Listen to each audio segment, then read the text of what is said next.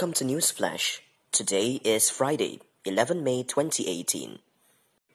In your Singapore news, the future Jurong Region Line, or JRL, will use specially designed carriages which are smaller in size than those found on other MRT lines to give the trains more maneuverability on the tracks. This is because the 24 kilometers, 24 station JRL is built above ground and its alignment has been designed to navigate the existing developments in built-up areas, the LTA or Land Transport Authority said. The smaller train cars would allow the trains to navigate tighter curbs in areas constrained by existing developments, it said in response to queries. The JRL, which will serve residents in Choa Chu Kang, Boon Lay, and the future Tengah estate, along with new developments like the Jurong Innovation District and Jurong Lake District, will open in three phases, starting from 2026. It is the island's seventh MRT line. JRL trains will have three cars, each with a length of 18.6 meters and width of 2.75 meters, the LTA said. In comparison, train cars for existing MRT lines, such as the Circle Line, are 23.6 meters by 3.2 meters. In terms of capacity, a JRL train car can carry between 150 and 200 commuters, while a regular MRT car can carry between 200 and 300. JRL trains, however, will have the flexibility to have a fourth car coupled to boost the carrying capacity. A LTA spokesman added that a light rail and light rail transit or LRT system would have been unsuitable as it is more adapted to straight line and alignments, such as in airports. The LRT system is less effective in coping with sharp turns and undulating terrain in built-up areas, the LTA added. While newer MRT lines, such as the Circle Line, Downtown Line, and Thomson East Coast Line, are all be, being built underground, the JRL bucks the trend by being constructed above ground. The LTA explained that an above-ground line can be built at a lower cost within a shorter period of time. The traffic police will be piloting new cameras to, to target illegal U-turns and other traffic offences at the junction of Thomson Road and Newton Road. The accident black spot was chosen for its high traffic volume and frequent reports of traffic violations, Traffic Police Commander Sam Tee said yesterday. The LTA's Black Spots program also flagged it as a location with a high incidence of traffic accidents. Two cameras utilizing new 3D laser technology will be deployed in the trial from next month, one in front of the United Square Mall and the other on the opposite side. As well as illegal U-turns, the cameras will also target vehicles turning in non-turning lanes and vehicles stopping in yellow boxes and causing obstruction. They will be able to record the time of the violations, the vehicle's number plates, and the lanes in which the offences were committed. Multiple offences can also be recorded simultaneously. Commander Tee said, These are violations that can potentially cause accidents, and we have seen such accidents happening at major junctions. We want to use technology to help remind and deter motorists from committing such violations. Mr. Eddie Mutzin, a security guard at SC Global, who has a full view of the junction from his station, said it is often congested, with motorists stopping suddenly to get to a turning lane. He said there are as many as three accidents there a month.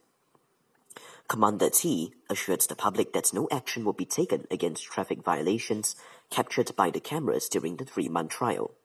Moreover, there will be signs reminding drivers when the cameras are deployed.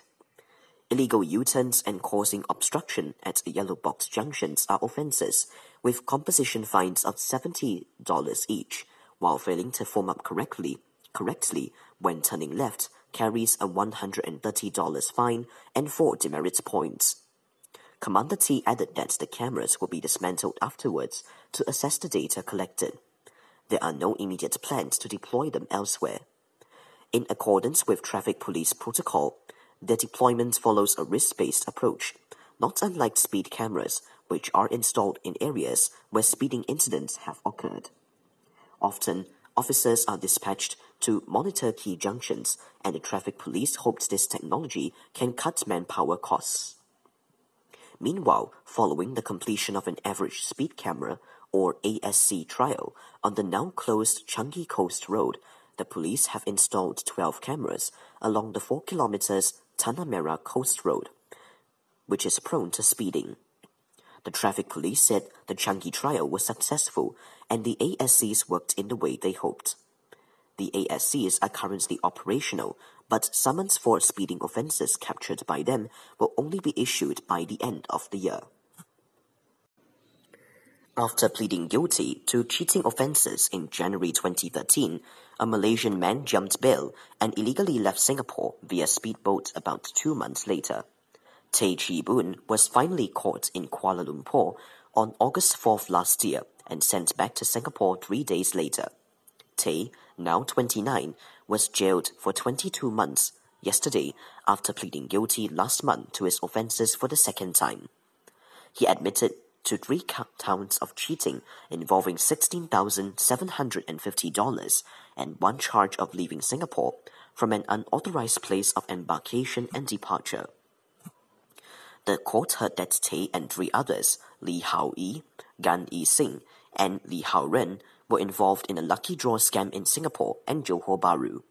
From January 2012, Tay worked for a JB based organization that had runners who told their victims that they stood a chance to win a car if they took part in a lucky draw.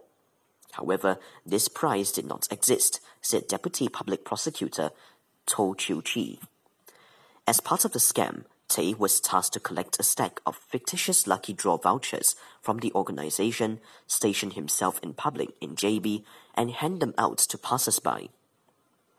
DPP To said, the accused would ask the victim to open the voucher, convince the victim that the victim had won a lucky draw or might win a lucky draw, and ask the victim to follow the accused back to the organization's premises, where other runners would continue to deceive the victim into believing that the prize might be a car.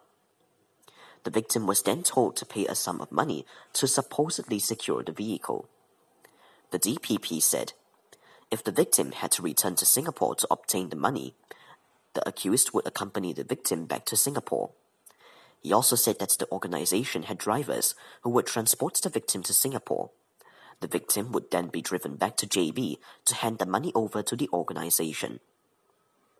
On separate occasions in May 2012, Tay and his accomplices managed to dupe two victims into returning to Singapore to withdraw a total of $16,750, which the organization later received. For each victim that he managed to lure into taking part in the so-called lucky draw, Tay earned 50 ringgit. Tay, Gan, and Lee Hao Yi were caught in Singapore on June 18, 2012, after the son of a potential third victim alerted the police. Tay was charged in court two days later before pleading guilty to his offences on January 15, 2013. While out on bail, sometime between March 15 and April 12 that year, he had a discussion with Lee Hao Yi and Gan about absconding. The trio later went to Changi village, boarded a speedboat, and fled to Malaysia. Gan, who was caught earlier, has been dealt with in court and was sentenced to 27 months jail. Lee Hao Yi and Lee Hao Ren are still at large. Eight months have passed since his father was hit by a car, and the elderly man is still in a vegetative state. Sports trainer Ng Si Chai said yesterday that Mr. Ng Yu Ai, 72, who used to run marathons, is now totally dependent on his caregivers. The younger Mr. Ng, 50, said, It's sad to see my father like this. The doctor said that he cannot get better anymore. He used to be very active and independent. Now he has to be turned every two hours and fed through a nasal tube every three hours. He is now living with my aunt. My younger brother and I visit him every day. The three of us and the maid take care of him together. Mr. Ng Yu Ai was riding his motorcycle along Tampines Expressway towards Pan Island Expressway at around 1.30 p.m. on September 3rd last year when a car hit him Yesterday, the driver, Brian Lee Xian Cheng, 30, was jailed for two weeks and disqualified from driving all classes of vehicles for five years after pleading guilty to causing grievous hurt by negligent driving. Lee was driving along the expressway when he turned his head to check his blind spot before filtering into another lane. He failed to ensure that the coast was clear. The front portion of his vehicle hit the rear of Mr. Ng Yu Ai's motorcycle, sending it crashing to the road. An ambulance rushed the elderly man to Khoo Teck Puat Hospital, where he underwent brain surgery the same day.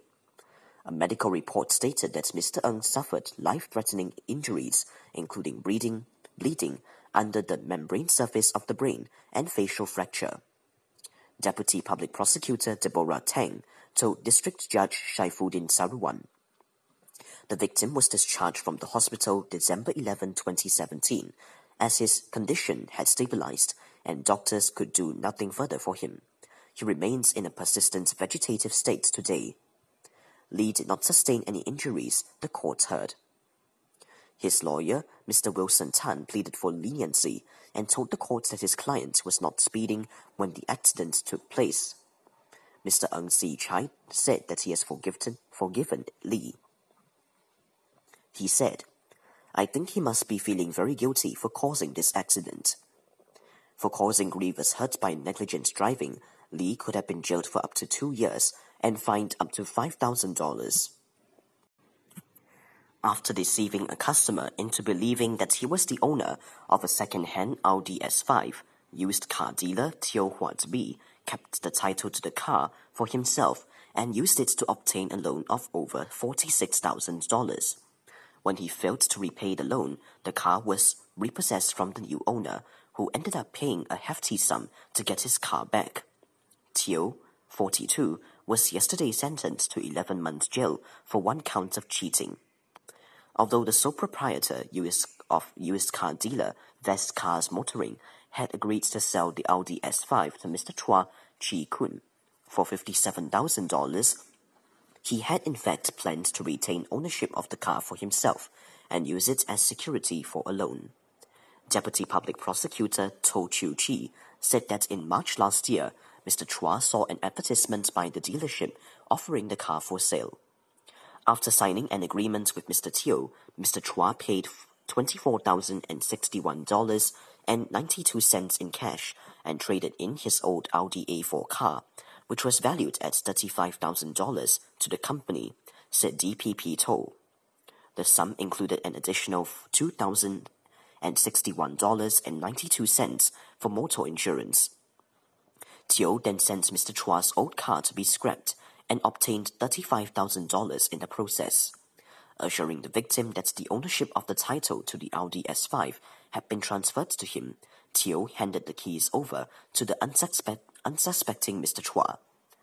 But in fact, Teo had retained the title to the car and used the vehicle as security to obtain a $46,312.50 loan from leasing service Fuyo Leasing Private Limited, said DPP.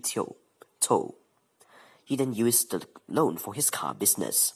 However, he failed to make repayments on the loan, prompting Fuyo Leasing to exercise their legal rights to repossess the vehicle, which at that time was in the possession of Mr. Chua. As a result, the car was towed away in September last year. Mr. Chua lodged a police report but had to pay $35,797.76 to the company to regain possession of the same car he had bought less than six months earlier. District Judge Marvin Bay noted that while Teo has since made a partial restitution of $11,312.50 to Fuyo Leasing, this did not address the sum Mr. Chua had already paid to the leasing service. Defense counsel said that Teo had attempted to make restitution, but had fallen short due to his limited financial means. In addition to supporting his wife and seven-year-old child, Teo spent about $1,000 a month on his mother, who was diagnosed with cancer, the court heard. Teo will begin serving his sentence with immediate effect. For cheating and dishonestly inducing a delivery of property, he could have been jailed for up to 10 years and fined.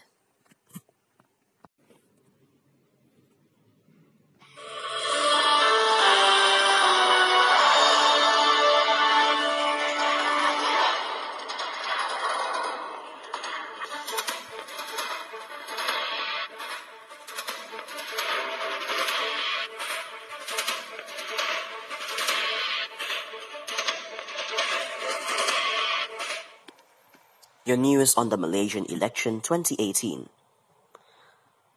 Tun Dr. Mahathir Mohamad was sworn in as Malaysia's seventh Prime Minister yesterday night, hours after former Premier Najib Razak said that he accepted the will of the people that handed Barisan Nasional, or BN, a shock defeat which ended the UMNO-led pact's six decades in power followed a seri- following a series of press conferences in which he asserted that his Pakatan Harapan, or PH coalition, clearly won Wednesday's vote and agreed to back him as Prime Minister.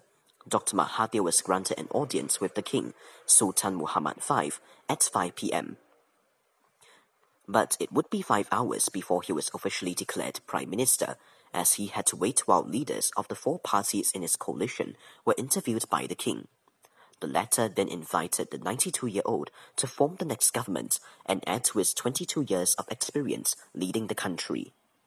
PH and its ally party Warisan Sabah won 121 seats in the 222-seat federal parliament in the keenly contested May 9 general election, while BN secured 79 seats in results that were ready by the wee hours of Thursday morning. The palace received the official results from the EC at 2.45 p.m. yesterday. However, the lag raised questions among the public and on social media, prompting the comptroller of the royal household, Wan Ahmad Dahlan Abdul Aziz, to say in a statement last night. Istana Negara strongly refutes any allegation that His Majesty delayed the appointment of Tun Dr. Mahathir as Prime Minister his Majesty looks forward to working with Tun Dr. Mahathir and his administration for the betterment of our nation and all its people, the statement added. Confusion had erupted after messages went viral about a 9.30 a.m. swearing-in, which the palace had to deny. Later, it was expected that Dr. Mahathir, now the world's oldest head of government, would be sworn in during his 5 p.m. audience, which instead ended up being a test of his control of Parliament.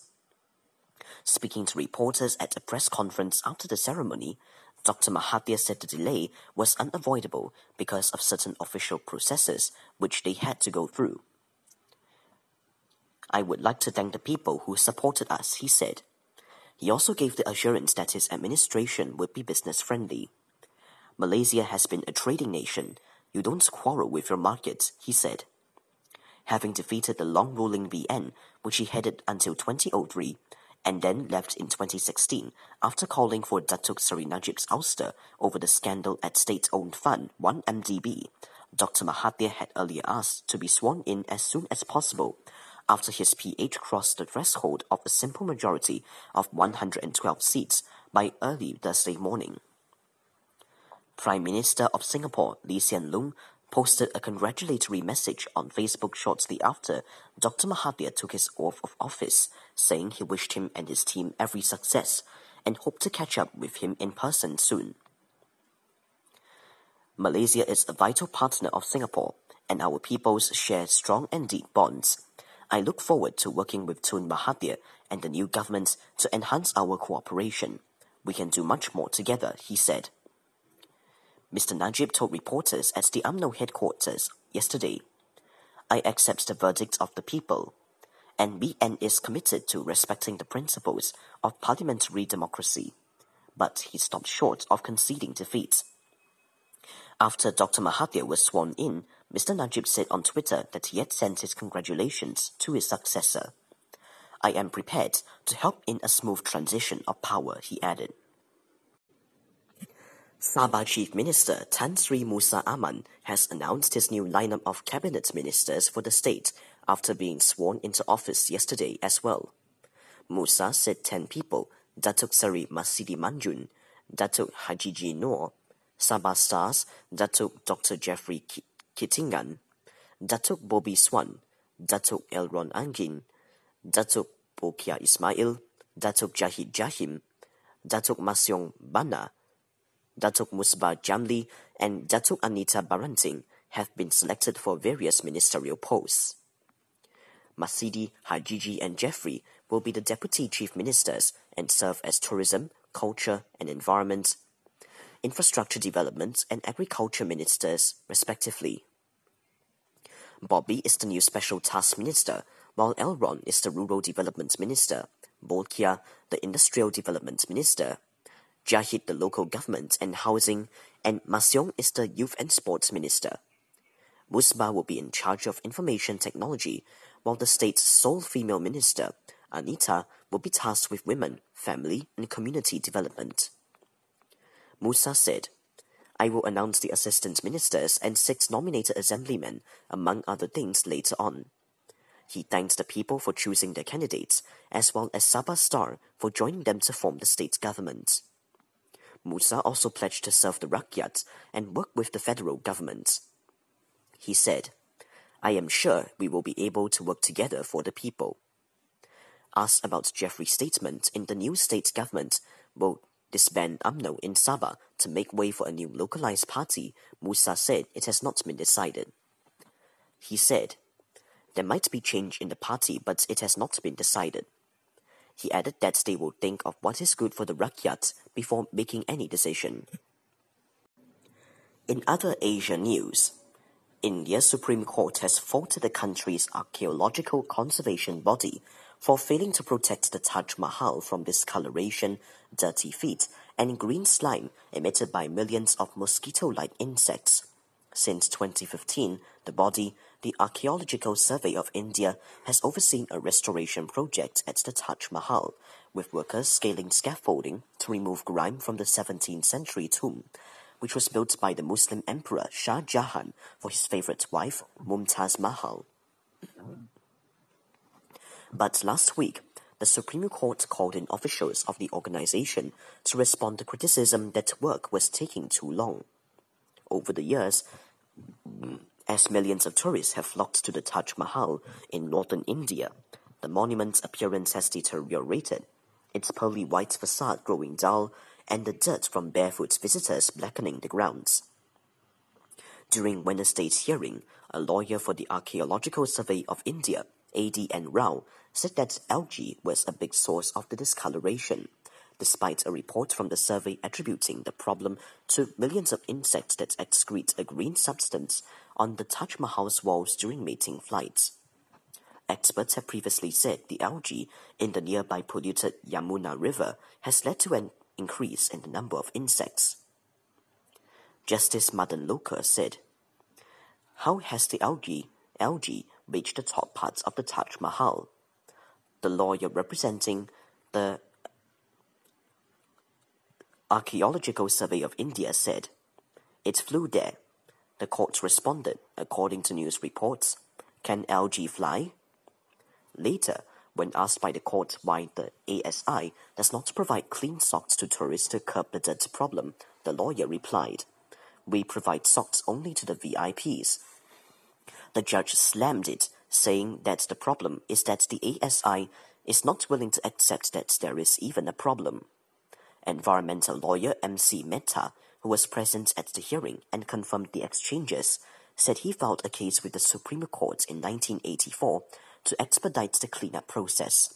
But for the past 34 years, little has been done to restore the monuments, he said. Mr. Mehta said, My question is, what are you doing about it? You are the custodian of monuments. You are an expert professional body. It is your job and you have to do it. Why are you so slow in taking action? Billionaire Li Ka-shing has formally stepped down yesterday as head of a business empire he built during a span of nearly seven decades, pacing the rise of Hong Kong from a UK-run enclave to, to today's bastion of capitalism. The 89-year-old tycoon, who announced his retirement plans in March, is scheduled to step down as chairman of CK Hutchison Holdings Limited and CK Asset Holdings Limited at the company's annual general meetings yesterday. His eldest son, 53-year-old Victor Li, will take over. For decades, Li was the richest man in Hong Kong and often Asia. His career began in 1950 as plastic flowers manufacturer, which he then transformed into a global conglomerate spanning real estate, infrastructure, retail, ports, and telecommunications. The outgoing mogul, who is often referred to as Superman in Hong Kong for his business acumen, was born on July 29, 1928, in Chaozhou, a city in southern China's Guangdong province. His father was a school principal, but the younger Li's formal education stopped at high school as invading Japanese troops reached, reached Guangdong. Fleeing war-torn China for Hong Kong in 1940, Li found factory work while also caring for his ailing father, who soon died from tuberculosis. Technically, Li won't step aside entirely. When he announced his retirement in March, the multi-billionaire said he intended to keep offering his services as a senior advisor for the princely sum of 5,000 Hong Kong dollars a year.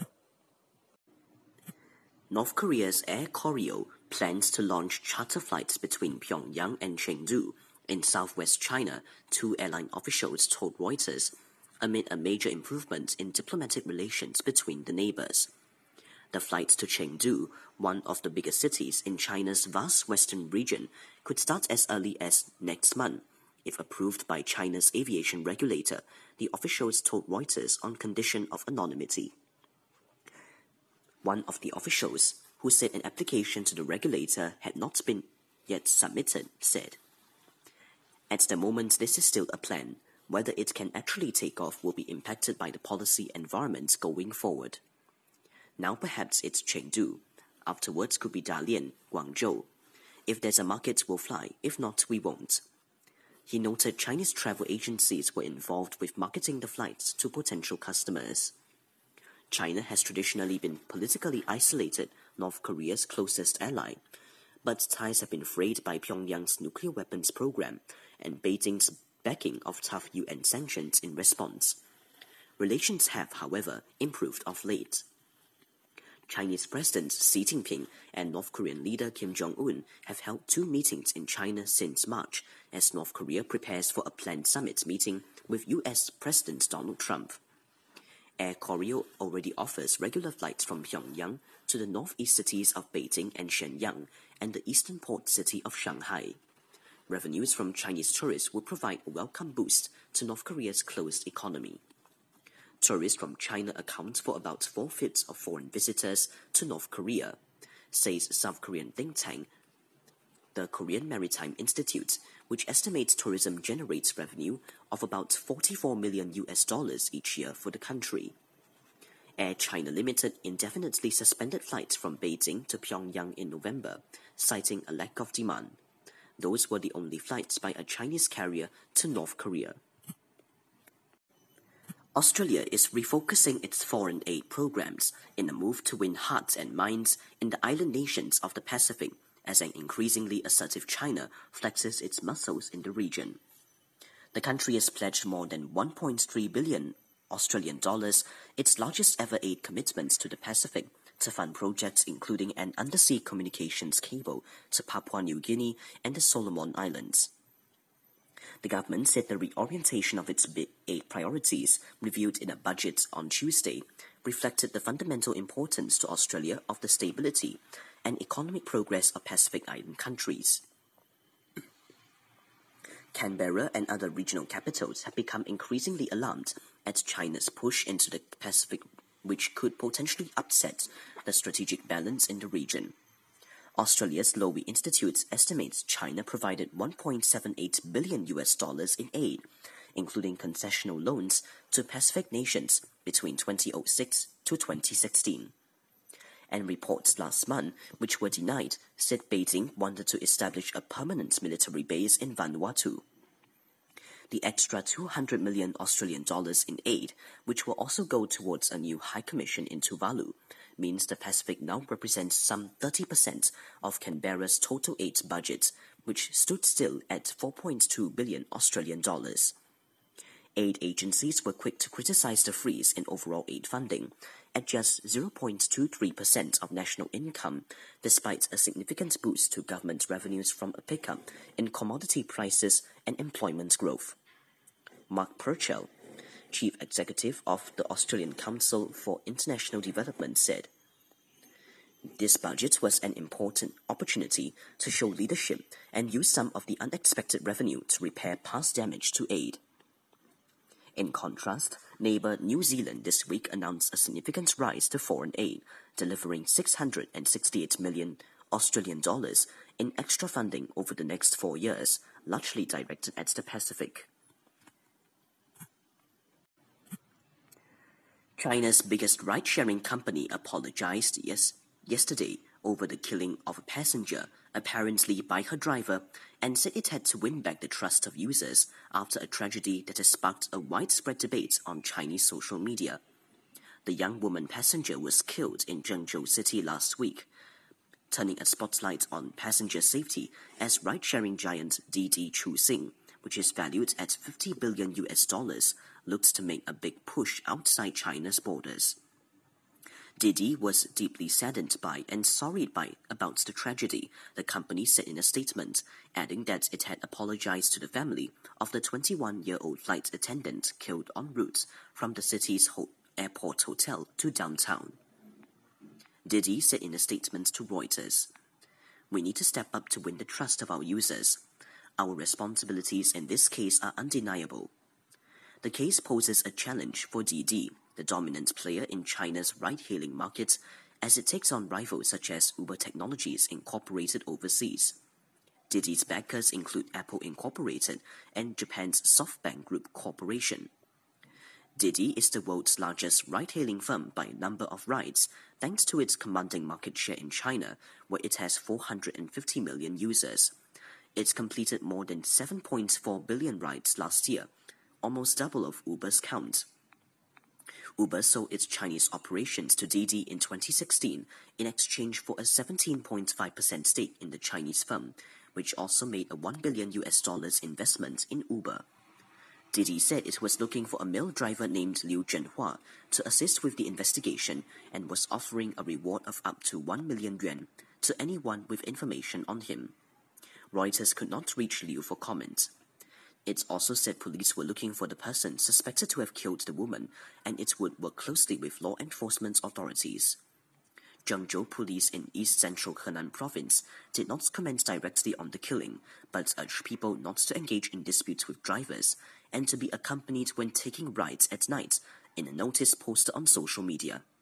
The killing has sparked heated debate on China's active social media, fast becoming the most talked about topic on microblog platform Weibo, with many expressing safety fears.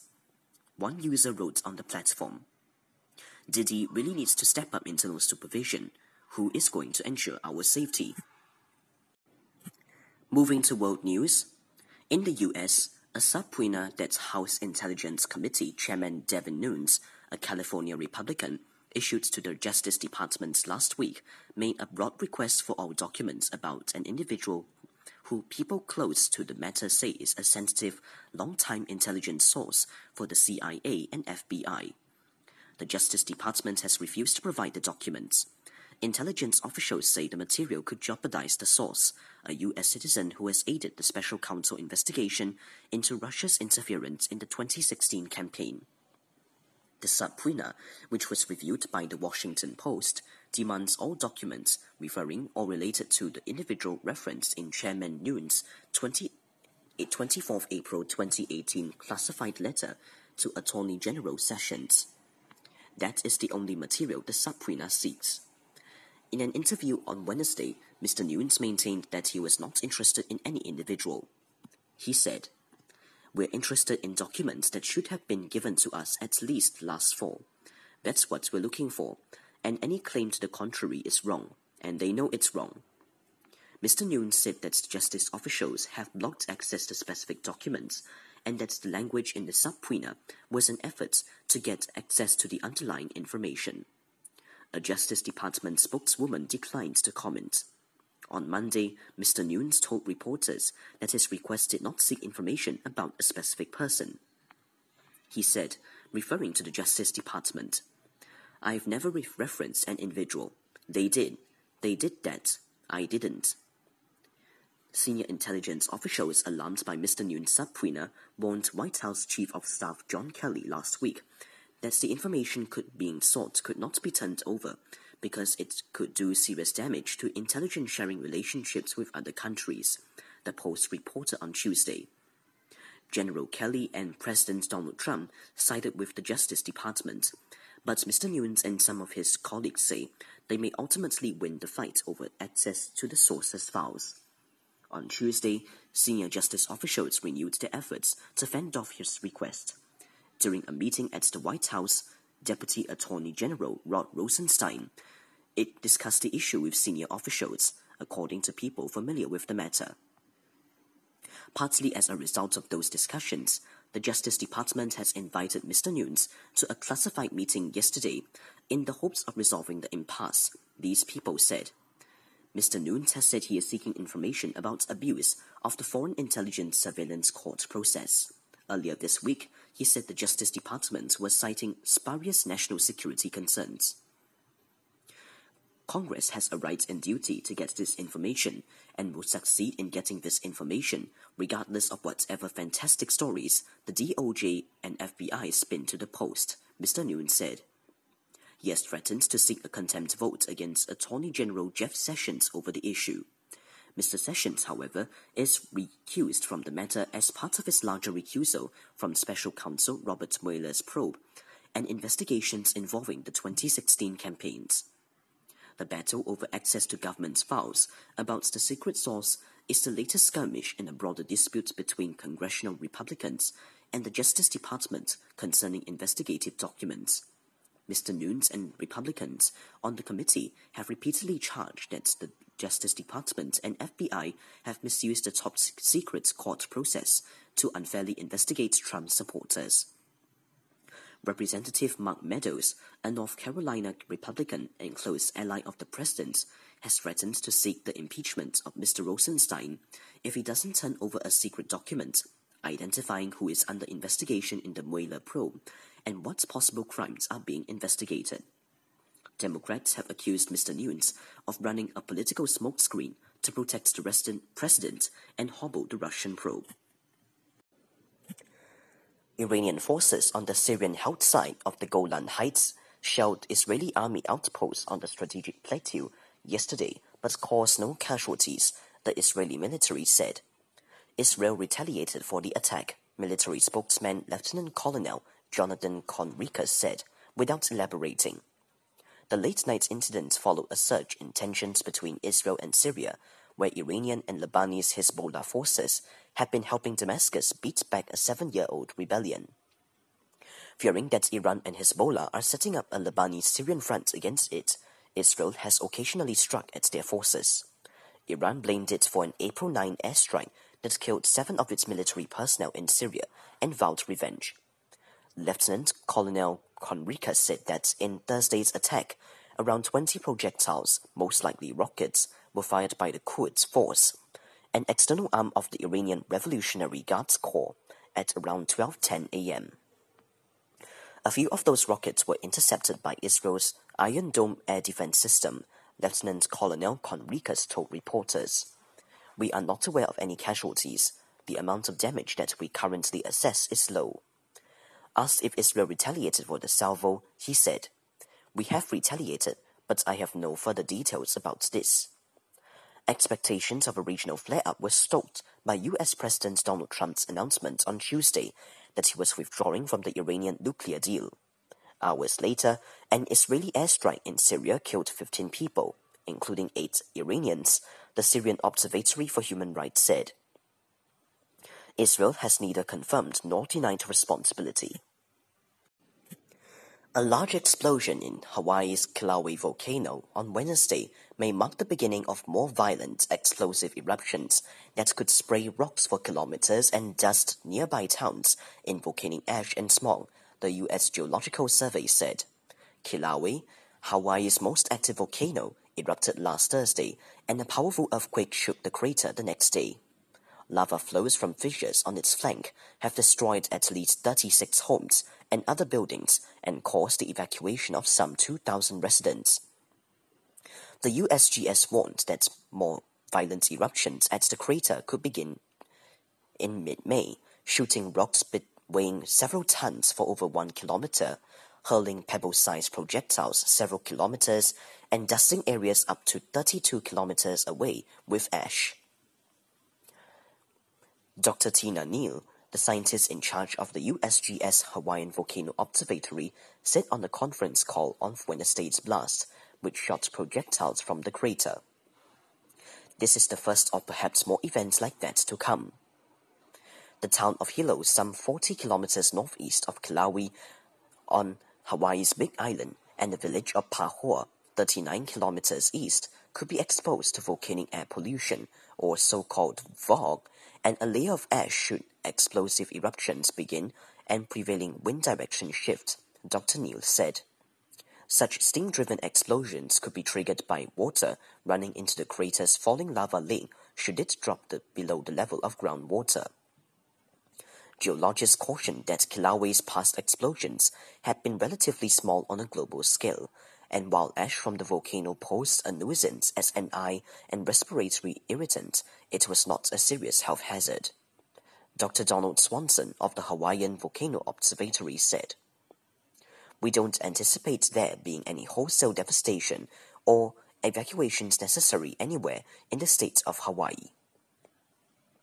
Hawaii County Civil Defense said all 1,900 residents of the Leilani Estates and Lanipuna Garden areas, around 40 kilometers east of the crater, had been evacuated.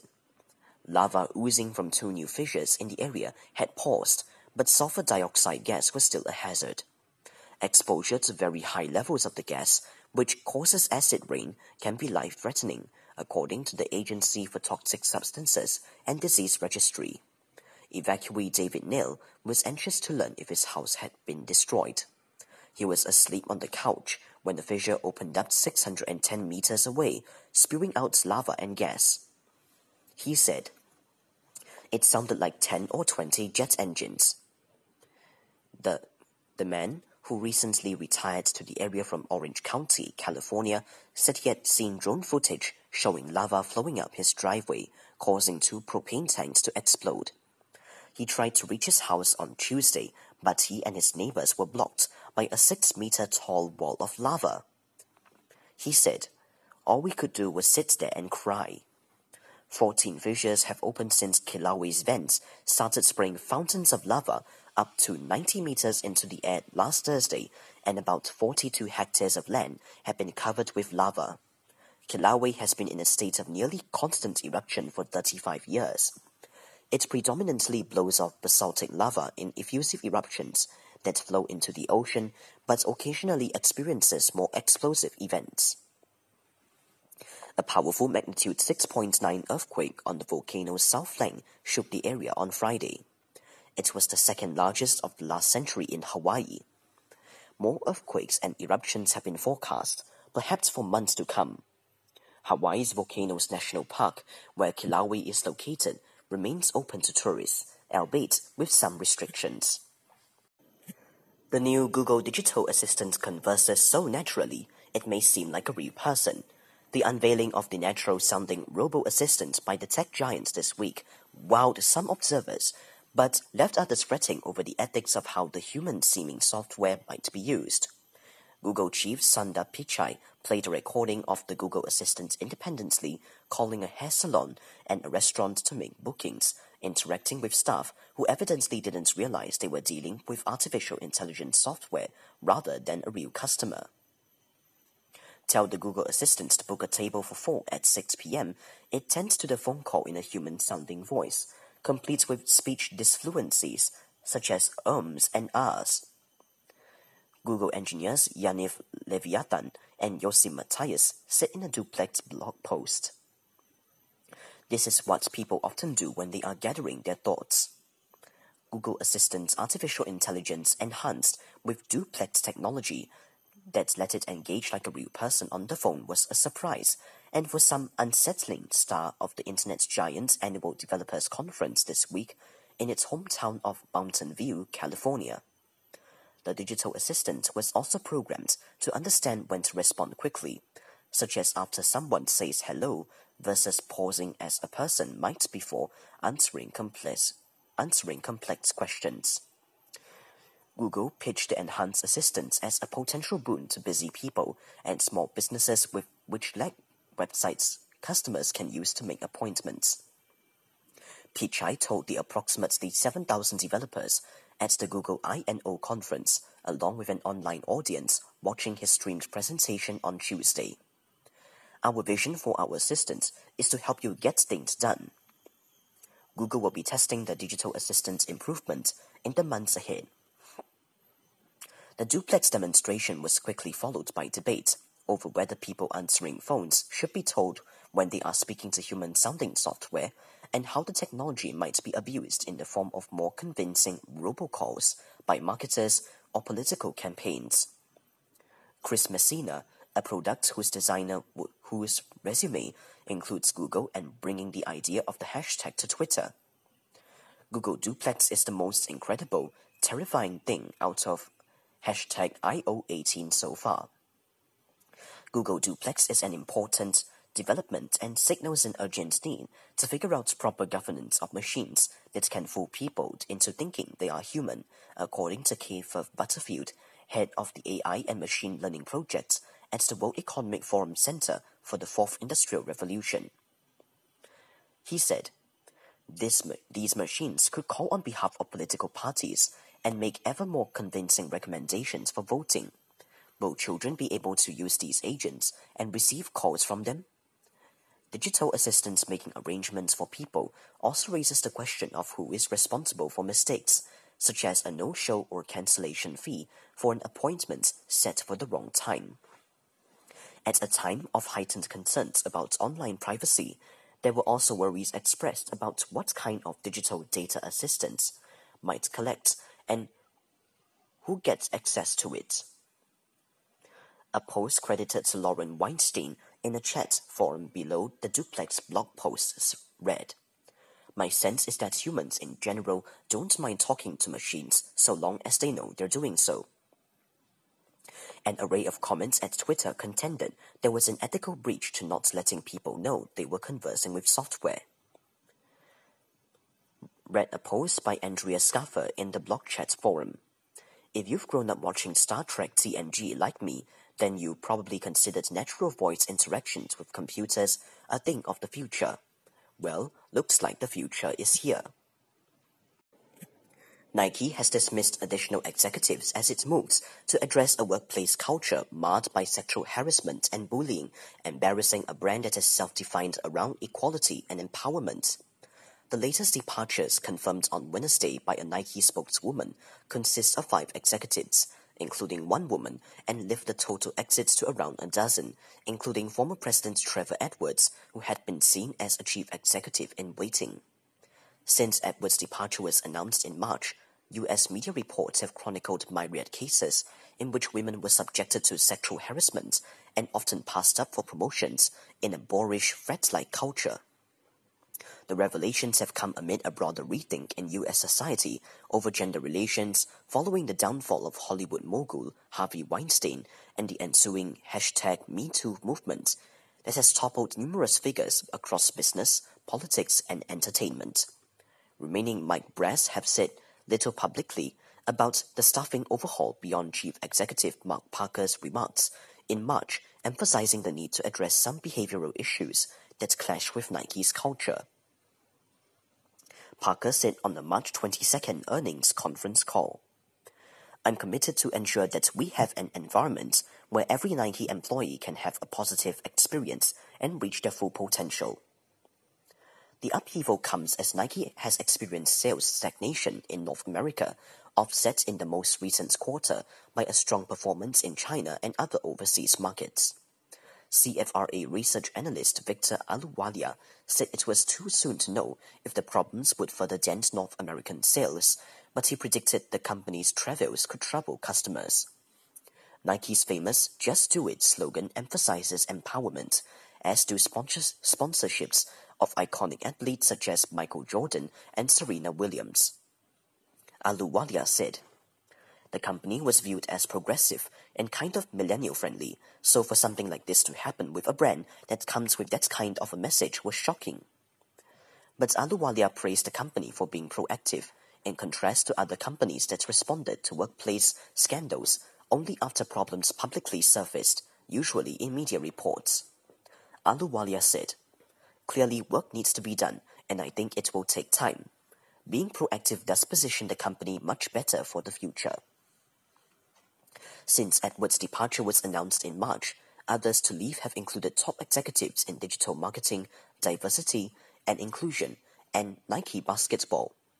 The house cleaning was spurred by a survey of frustrated female workers in Nike's Oregon headquarters who polled their peers, finding widespread sexual harassment and discrimination and presenting the data to Chief Executive Parker, according to a New York Times expose. The Times article also cited women who reported problems ranging from being cursed by cursed at by an abusive male boss to excluded from key meetings and passed up for promotions. The staff dismissals follow an initial investigation into workplace conduct launched in March, according to a person familiar with the matter. The latest group of outgoing executives includes Helen Kim, a vice president for North Korea, sorry, North America, whose departure suggested to some experts that Nike's focus was no longer strictly about addressing sexism, but had broadened to countering the problem of bullying. Gary Namie of the Workplace Bullying Institute said, The larger problem is the workplace bullying, or as we call it, abusive conduct in the workplace, because that ignores gender boundaries and it ignores race. It is just cruelty. David Yamada, a professor at Suffolk University Law School, added. Apparently, Nike's workplace culture is very competitive, aggressive, one that may sometimes deteriorate into bullying behaviors and sexual harassment and discrimination. Perhaps the departure signaled a core shift in management philosophy and practice for the better, but it's ob obviously premature to make that determination. Some analysts worry the problems will prevent Nike from reaching a target of 50 billion US dollars in annual revenues, compared with 34.4 billion US dollars in 2017. Sam Poser, analyst at Susquehanna Financial Group, said, Anytime you see a large group of senior people leave very quickly for any reason, you better hope they have a very strong bench that can step in quickly. At least 41 people died after a dam burst in central Kenya, police said yesterday, as residents described muddy waters ripping through their homes in what, in what one survivor called hell on earth. After a severe drought, weeks of torrential rains in Kenya have led to flooding and mudslides that have left 172 dead. The private Patel Dam, used for irrigation and fish farming, burst its earthen banks on Wednesday evening in Solai, near the Rift Valley city of Nakuru. Re Regional Police Chief Gideon Kibunja told AFP. The raging waters wiped out two villages, a local resident said, while power lines were swept away, leaving many without electricity. The search for victims was interrupted on Thursday on yesterday afternoon by heavy rains. Kibunja said, We have 41 people dead from this tragedy. It is a disaster because most people were asleep when the tragedy occurred and their houses were swept away. He added 20 of the dead were children. He said the search was still going on and that 36 people had been hospitalized. Survivor Nuji Joroj said he and his family had been having dinner when there was a loud explosion of water that washed away our home. Their home. He said, I was with my parents and my younger brother. I don't know where they are. I was carried away by the water, but I was lucky as I clung to a tree until the water subsided. It was like hell on earth, Miriam Karimi said.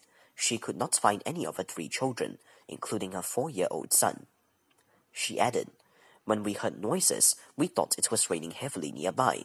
I'm so confused. I hope they are alive. A senior police official, officer at the scene, speaking on condition of anonymity, said emergency workers had spent the night combing through engulfed houses to retrieve bodies. He said, we found 11 of the bodies covered with mud at a coffee plantation, and these are people who may have been escaping but could not make it due to the force and speed of the water from the flooded dam. Most of them are women and children who could not have been able to run fast, and the elderly. The dam is close to an informal settlement housing casual laborers who work on nearby farms. The Kenyan Red Cross estimates that up to 500 families were affected by the disaster, which took place some 150 kilometers northwest of Nairobi. Interior Minister Fred Matiang'i described the scene as very tragic, and foreign diplomats issued statements of sympathy. Matiang'i said while visiting the area. We have lost a lot of lives, and we are trying to see how we can help the survivors to go back to their normal lives in this village.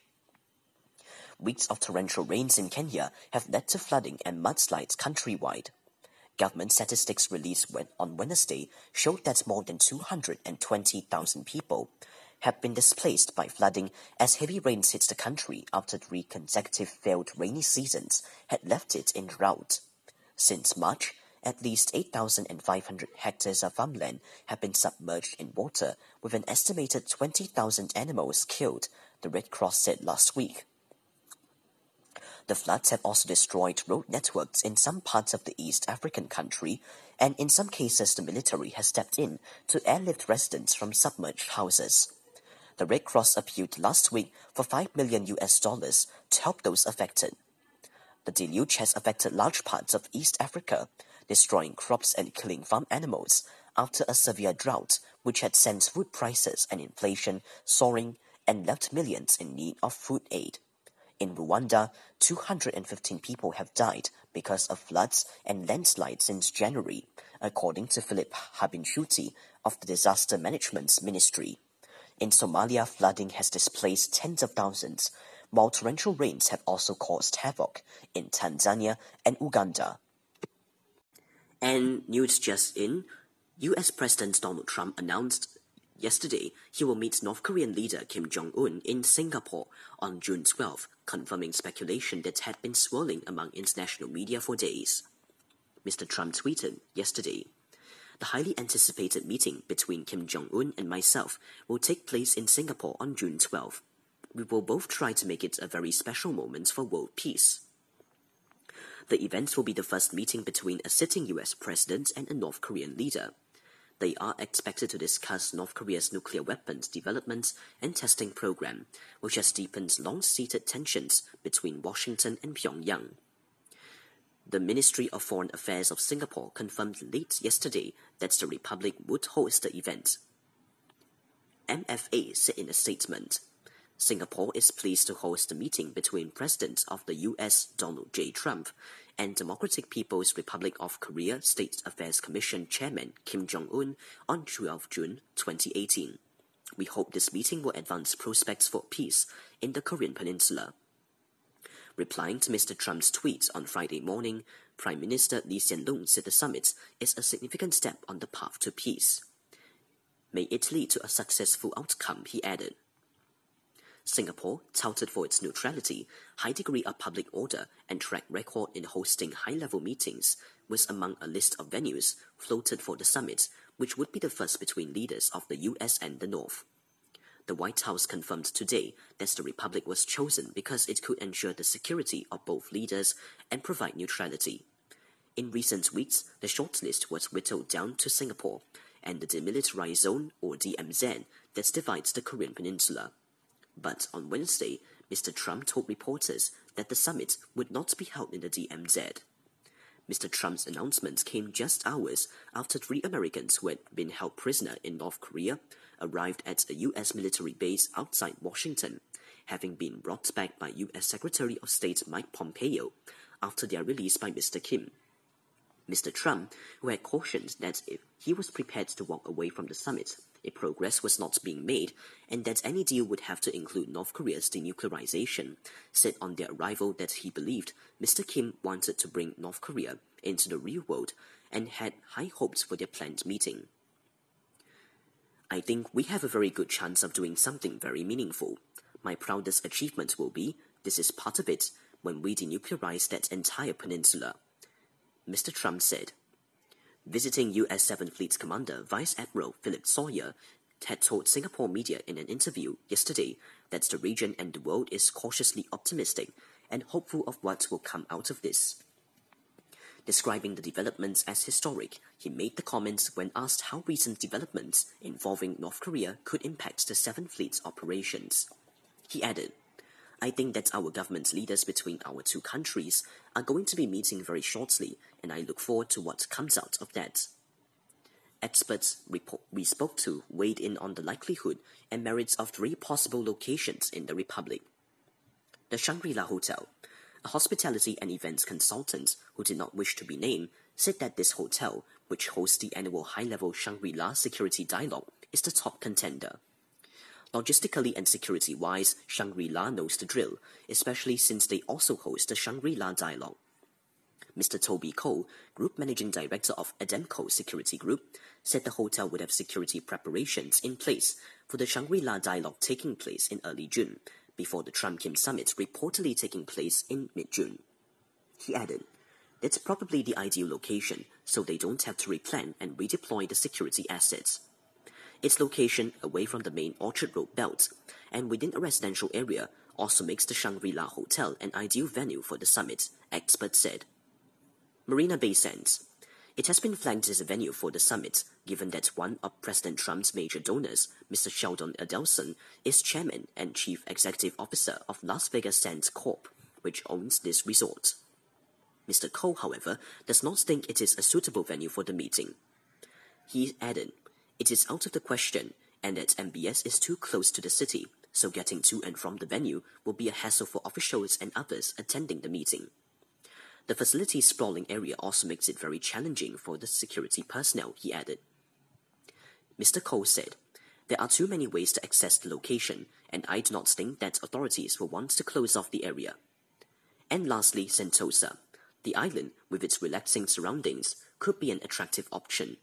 Said experts, from the security perspective, there are also suitable sites on the island which are secluded and private, said Mr. Cole but hotels on Sentosa may not be able to host large entourages, said the hosp hospitality consultant. And that concludes your news flash for today. Thank you for listening.